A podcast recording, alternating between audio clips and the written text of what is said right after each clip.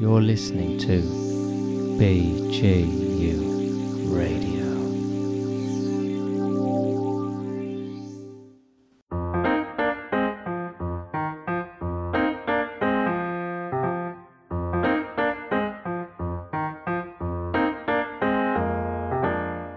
פילוסופיה בגובה העיניים, שיחות על החיים, פילוסופיה ומה שביניהם.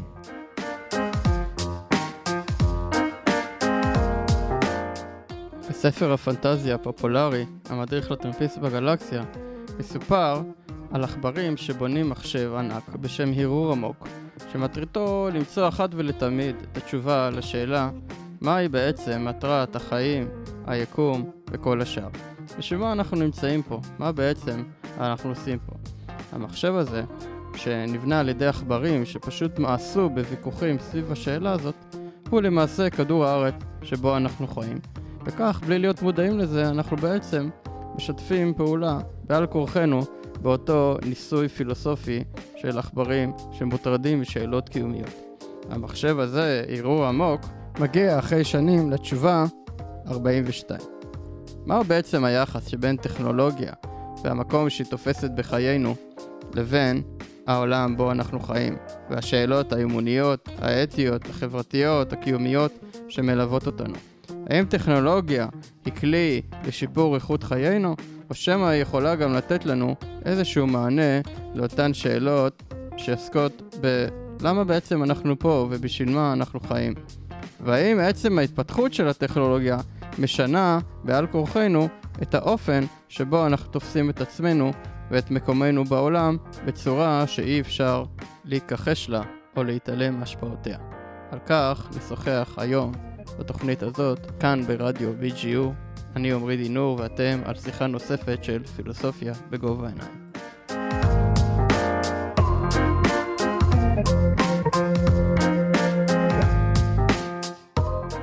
שלום לכולם, ברוכים הבאים לעוד פרק של פילוסופיה בגובה העיניים כאן ברדיו BGU.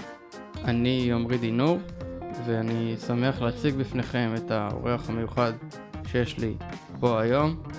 איש רב מעללים ופעלים, הוא דוקטור להיסטוריה יהודית, תושב אה, חדש במדרשת בן גוריון, רב רפורמי עם תעודות וחוקר במכון בן גוריון לחקר ישראל והציונות, כאן במדרשה. חוץ מזה הוא גם אה, בוגר אה, ההייטק הישראלי ומתעסק בכל הנושא הזה של החיבור שבין טכנולוגיה לשאלות של אמונה, אתיקה, תיאולוגיה וכולי. היום אנחנו נדבר איתו על השאלות האלה שהצגתי כאן בהתחלה.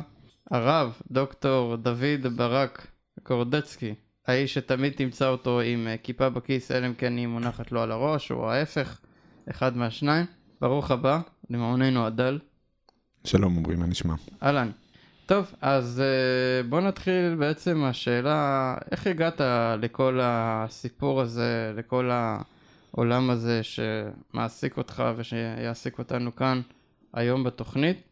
אני מבין שאתה בעצם היית בעולם ההייטק הישראלי בתחילת דרכך, ואולי מכאן נתחיל, הסיפור האישי הזה שלך.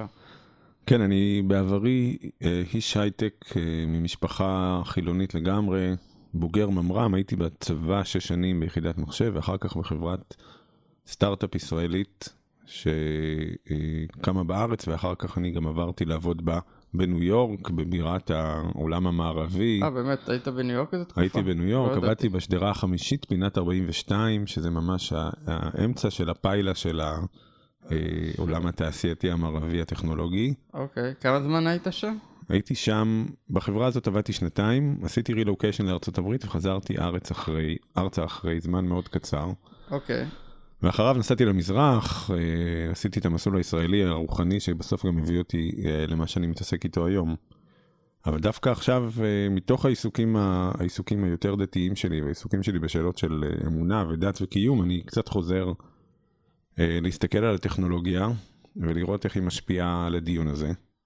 זה קצת סגירת מעגל בשבילי מהרבה בחינות. Mm-hmm. קצת אני גם אגיד שהנרי קיסינג'ר אמר את זה, שאחת הבעיות בדיון על בינה מלאכותית ומוסר ותיאולוגיה ופילוסופיה, זה שאנשים שבאים מתוך העולם של מוסר או של טכנולוגיה, או של מוסר או של דת או של פילוסופיה, קצת חוששים לדבר על טכנולוגיה. הם נמצאים בתחושה שאולי הם לא יודעים מספיק, אולי הם לא הבינו מספיק. אני לא מתלה- מתיימר להבין את כל ההיבטים הטכנולוגיים, אבל אני מרגיש שאולי הרקע הזה נותן לי את האפשרות להעיז ובכל זאת לנסות לומר משהו בתחום הזה. אנחנו בעצם אה, מדברים על העולם הזה שקוראים לו בינה מלאכותית, שזה גם כן איזה מין שם קוד לכל מיני דברים שצריך להבין מה בתכלס הם אומרים, ואיך הדברים האלה משמשים אותנו בחיים שלנו. אולי בוא ננסה להגדיר בצורה ככה מאוד אה, שטחית וראשונית, כשאתה מדבר על זה, למה בדיוק אתה מתכוון, ונמשיך לשם. אז הנושא שאנחנו מדברים עליו הוא באופן כללי, קודם כל טכנולוגיה וקדמה. זאת אומרת, קודם כל איזושהי תפיסה שעוסקת בשאלה מה המשמעות של קדמה טכנולוגית. בינה מלאכותית בגדול זו תפיסה שאומרת שמכונות או מחשבים אה, מסוגלים להגיע לסוג של בינה שדומה לבינה אנושית. זאת אומרת, אף על פי שהיא מלאכותית והיא בעצם תוצר של המחשב, אה, בדרגה הגבוהה ביותר שלה היא אה, מדמה יכולות אנושיות. ויחד עם זאת צריך לשים לב שחלק מהמאפיינים שלה יישארו מאפיינים טכנולוגיים פשוטים, או לוגיים פשוטים, אני תכף אסביר, וחלק הם מאפיינים יותר כמו אנושיים. למשל, אם מסתכלים על בעיה שהיה עליה דיון ציבורי רחב, פחות או יותר בשנות ה-90, הרגע שבו אה, המכונה ניצחה את האדם בשחמט. אז מי שמבין את ההיבט המחשובי של זה, מדובר בסך הכל בבעיה די פשוטה, בבעיה סגורה עם כללים מאוד ברורים, וברגע שיש כוח מחשוב מספיק, אז המכונה גוברת על האדם בסוג כזה של בעיות. אוקיי, אתה מדבר על הסיפור הזה עם אה, קספרו, נכון. והמחשב אה, כחול עמוק. ו- כחול עמוק של IBM ניצח את קספרוב. כן. במשחק שחמט יש חוקים ברורים, נכון, למשחק, ועכשיו אם אתה יכול בכל רגע נתון לחשב את כל האופציות, תוכל להגיע בסוף למסקנה איך בעצם המהלך הנכון לנצח, ופשוט תוכל להתגבר על המגבלה האנושית שקשורה לכמות המהלכים או נתונים שאפשר אה, לחשב. והעובדה שבני אדם גם אה, יכולים להתעייף או לאבד ריכוז או לעשות טעויות או כל מיני דברים כאלה ואתה מקבל מכונת אה, חישוב אה, מאוד מורכבת אך עם חוקים מאוד ברורים למשימה מאוד מוגדרת. ותקן אותי אם טועה אבל איך בדיוק זה עבד? הם פשוט לימדו אותו מלא מלא מלא מלא מלא מלא משחקי שחמט עד שהוא הצליח בעצם להבין מה, מה צריך לעשות או משהו בסגנון. אז דווקא האופן, מה שאתה מתאר כרגע זה מה שנקרא Machine Learning, שזה דווקא, כן. זה דווקא אה, גרסה יותר מפותחת יחסית כן. של בינה מלאכותית. מה שהיה כן. שם זה אה, בסופו של דבר איזשהו סוג של אלגוריתמים יוריסטים שעצי החלטות שירדו וחקרו בתוך העצים האלה, צריך בשלב כלשהו שאתה יורד בחקר העץ להחליט שאתה לא מחפש יותר. זאת אומרת החוכמה זה לדעת מתי כבר מתוך כל האפשרויות יש אפשרויות שאתה פוסל. וממשיך הלאה לאפשרויות שבהן אתה מתקדם. אוקיי, כל- כאילו בצורה של לוגיקה בעצם. בסופ- אם אתה עושה נכון, ככה אז ככה, נכון. ואם אתה עושה ככה אז... ואם הציון הנוכחי של הפתרון הוא כרגע לא מספיק טוב, אתה פשוט עובר לפתרון הבא. אוקיי, כל הדבר הזה נקרא באופן כללי Narrow AI. זאת אומרת, זאת בינה מלאכותית צרה שנועדה לטפל בבעיה מסוימת שיש לה חוקים מוגדרים. מהמם, ההתפתחות של הטכנולוגיה היום היא כזאת שיש הרבה יותר מידע, יש כמויות גדולות של מידע, יש כושר חישוב מאוד גדול, ואז גם בתחום הזה אתה יכול להגיע לפתרונות שהם לא קשורים באמת לדימוי של התנהגות אנושית. החלק היותר מעניין הוא מה שנקרא General AI, או בינה מלאכותית כללית, שבעצם מנסה לראות באיזה מידה מכונה יכולה, אם אה, מתוך תהליכי לימוד שתיארנו אותם, של Machine Learning, ואם באמצעים אחרים להגיע, למשל רשתות נוירונים או כל מיני מודלים תיאורטיים כאלה, מהמם, להגיע לדרגה של בינה שבה היא מסוגלת לקבל החלטות שדומות להחלטות שאדם מקבל, למשל החלטות מוסריות, שהן לא רק תוצאה של אה, איזשהו עץ החלטות, אלא של איזושהי יכולת אה, בינה יותר רחבה. אה, יש ספקות או שאלות האם הבינה הזאת קיימת היום, האם היא יכולה להתקיים, יש אנשים שטוענים שבכלל לא יכולה להתקיים, אבל מדובר ברמה אחת שהיא מעבר להגדרה הצרה של מה שאנחנו מגדירים היום כבינה אה, מלאכותית. אוקיי, עכשיו אם אנחנו מסתכלים כרגע על אה, בעצם לאן הבינה המלאכותית הזאת לוקחת אותנו היום בעולם ואחר כך אני אגיע לאיפה זה לוקח אותנו בהקשר הדתי אנחנו יכולים לדבר על שלוש מהפכות עיקריות. המהפכה הראשונה אני קורא לה אובדן העבודה זאת מהפכה שקשורה להתפתחויות ברובוטיקה אה, ולהתפתחויות אה, של אה, יכולות בינה מלאכותית, למשל, שמחליפות כל מיני אה, אה, עבודות צווארון לבן, כמו סוכני ביטוח, עורכי דין וכאלה, שבעצם אומרות שמתוך הסתכלות על מעגל מאוד גדול של ידע ומתוך לימוד של אה, דפוסים בתוך הידע הזה, אפשר להחליף בני אדם. כן, במגוון אנשים רחב של עבודות. שהתפקיד שלהם הוא לשלוט באיזשהו ידע, של בסוף להגיע לאיזושהי שורה תחתונה של אה, נכון, חישוב כזה או אחר, או משהו בסגנון. נכון, זה קצת דומה למהפכה התעשייתית במובן הזה, אבל זה סוג של, של השלב החדש של המהפכה התעשייתית, כן. שבעצם מייתר גם את, את עבודות הצווארון הלבן, לא רק את כן. עבודות הצווארון הכחול. כלומר, לא רק את הצורך בעובדי כפיים, אה, על איזשהו, אה, אני לא יודע מה, פס ייצור או איזה משהו כזה, וכל המיכון הזה האוטומטי, שלוקח אה, את התפקיד של לעשות את העבודה הטכנית אה, באופן אנושי ומעביר אותו בעצם לרובוטים שעושים את זה יותר מהר ויותר אפקטיבי ו- נכון, לא צריך לשלם להם ולדאוג לזה שהם עדיין בחיים או כל מיני דברים כאלה. סתם, אני מקצין, אבל... בהחלט, בהחלט, זה בהחלט העניין. ה- יש פה באמת שתי רמות, הרמה של הרובוטיקה, למשל רובוט שמניח לבנים. אה, הוא יכול להניח לבנים במשך 24 שעות אה, ביום ברצף, לבנות בית. זאת פעולה שהיא עדיין נחשב, נחשבה לפעולה של בעל מלאכה שהוא אנושי ועדיין היא יכולה להיות מוחלפת. כן, אה, ומעבר לזה עבודות הצווארון הלבן, אבל המשמעות של זה, אם אנחנו מדברים על, בטווחים של 5 עד 10 שנים, מדובר על, לפי הערכות מסוימות, למשל אובדן של 40% מסך המשרות שקיים בעולם. ואז השאלה שבעצם נשאלת היא מה המשמעות המוסרית או התיאולוגית או הדתית של אובדן העבודה.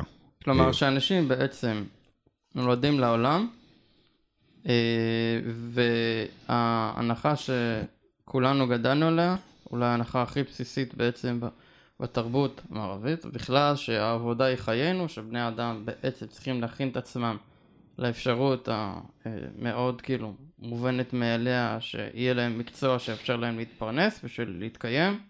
כל הדברים האלה בעצם לא באמת אה, יהיו רלוונטיים, כי אנשים, מה, לא תהיה להם שום אפשרות לעבוד יותר, או מה, מה הולך לקרות ב... אז? אז באמת אנחנו גדלנו על תפיסה של אדם לעמל יולד ובזה יטפך תאכל לחם ותפיסה שבעצם העבודה היא גם מבחינה חברתית ופסיכולוגית ערך מאוד מרכזי בחיי אדם. אה, מה שאנחנו אני חושב מפספסים בתפיסה שלנו יש תפיסות אופטימיות לגבי הדבר הזה שבעצם אומרות לא נצטרך לעבוד ונוכל להיות עסוקים בפיתוח עצמי רוחני אינטלקטואלי חברתי וכיוצא בזה. מה שמטריד אותי בסוגיה הזאת זה בעצם העובדה שאנחנו לא לגמרי מודעים לה היום בתפיסה שלנו שהלגיטימציה של הקיום האנושי וההצדקה של הקיום האנושי לאורך ההיסטוריה מנקודת מבט מטריאליסטית אה, היו פועל יוצא של הכוח העבודה של האדם. גם אם אתה מסתכל על תופעות שמבחינה מוסרית הן אה, בעייתיות כמו העבדות. העבדות בסופו של דבר מניחה שלאנשים יש ערך כלכלי והערך הכלכלי הזה מצדיק את הקיום שלהם גם אם בתנאים של חוסר חירות. במילים אחרות, אתה יכול לעבוד ולכן נשאיר אותך בחיים. נכון, ואז השאלה לפחות לאיזה הש- זמן. נכון, כן. השאלה שכשמסתכלים קדימה מתוך, מתוך המצב הנוכחי ואנחנו מסתכלים על האפשרות שבו בעצם אה, לא יהיה צורך בעבודה אנושית. אה, אנחנו יוצרים מצב שבו אה, ציבורים גדולים, או חלקם בעולם השלישי, אבל באופן כללי, אה, אין ערך כלכלי לקיום שלהם, ואנחנו צריכים לשאול את עצמנו, האם במצב של היעדר ערך כלכלי, האם נצליח לבנות מערך רוחני, חברתי, פוליטי, שיצדיק את המשך הקיום שלהם.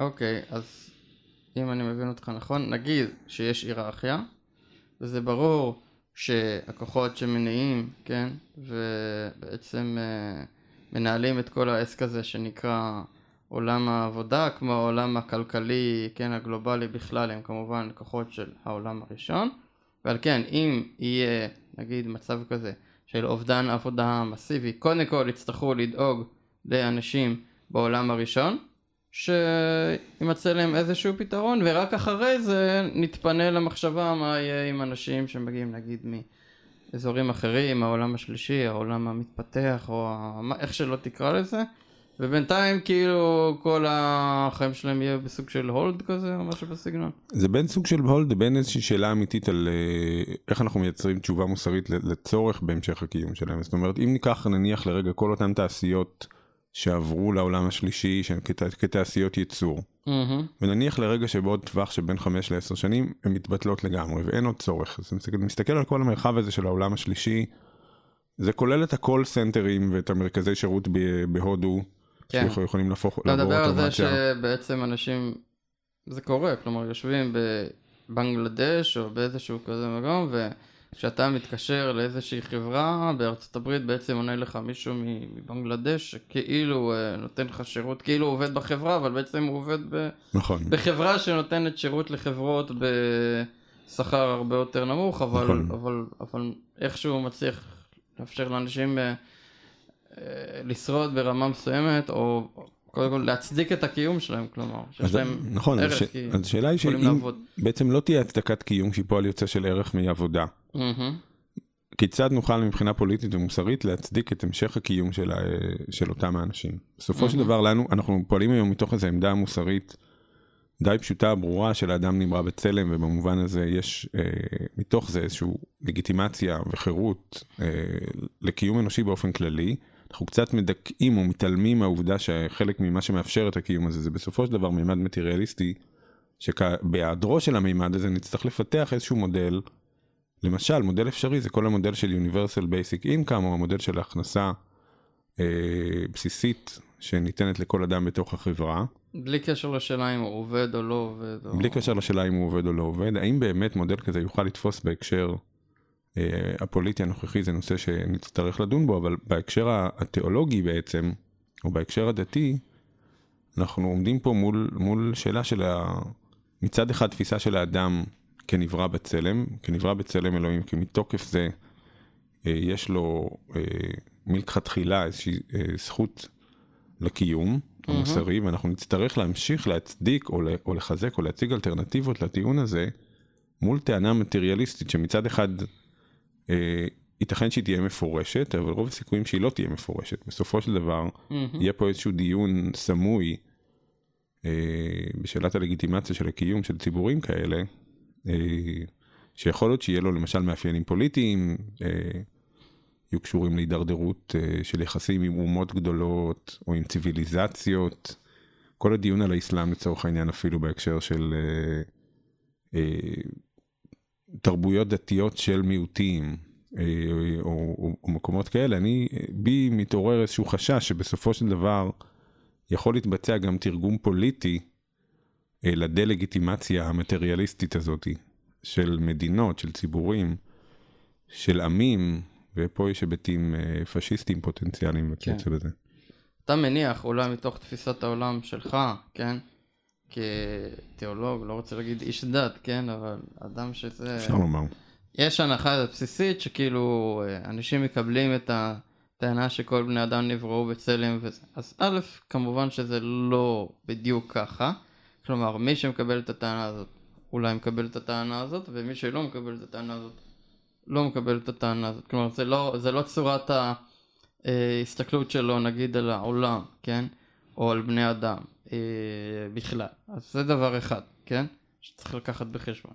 דבר שני שצריך לקחת בחשבון זה, כמו שאמרת, שזה מעלה מחדש את השאלה, מה בעצם בני אדם עושים בעולם הזה, כן?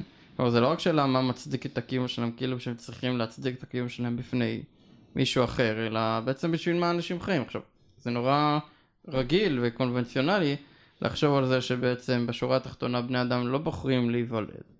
ועכשיו העובדה הזאת לא משנה את זה שהם צריכים למצוא דרך לשרוד. ואלא אם כן אתה מיליונר שיושב על ירושה, אה, כמו הנשיא הנוכחי של ארה"ב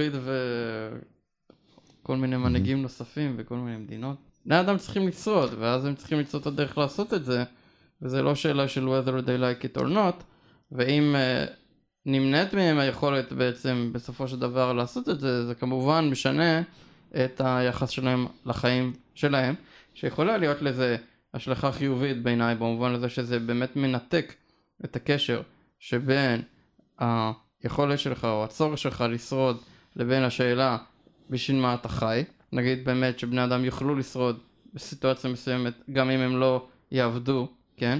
ואז uh, יעלה את השאלה הזאת מחדש ואולי הם יציעו אפיקים חדשים ל... ל- ל- לחיים שלהם ולהתעסק בשאלה הזאת, או לחלוטין שלא תהיה להם תשובה ולנו כחברה לא תהיה תשובה לשאלה הזאת ואז אנחנו נהיה באיזשהו משבר מאוד גדול. אז בואו אני, אני אציג את זה במושגים של גאולה, כי אם אתה מסתכל בעצם על uh, סיפור גן עדן, הגירוש מגן עדן והצורך לעבוד שנוצר כתוצאה מהגירוש לגן עדן, מהמם. הוא בעצם עונש. זאת אומרת, האדם uh, לא גורש מגן עדן ולכן. נאלץ לעבוד, כן, כן. והגאולה אמורה להיות מצב שבו אדם uh, שוב לא נדרש לעבוד או שב לגן עדן.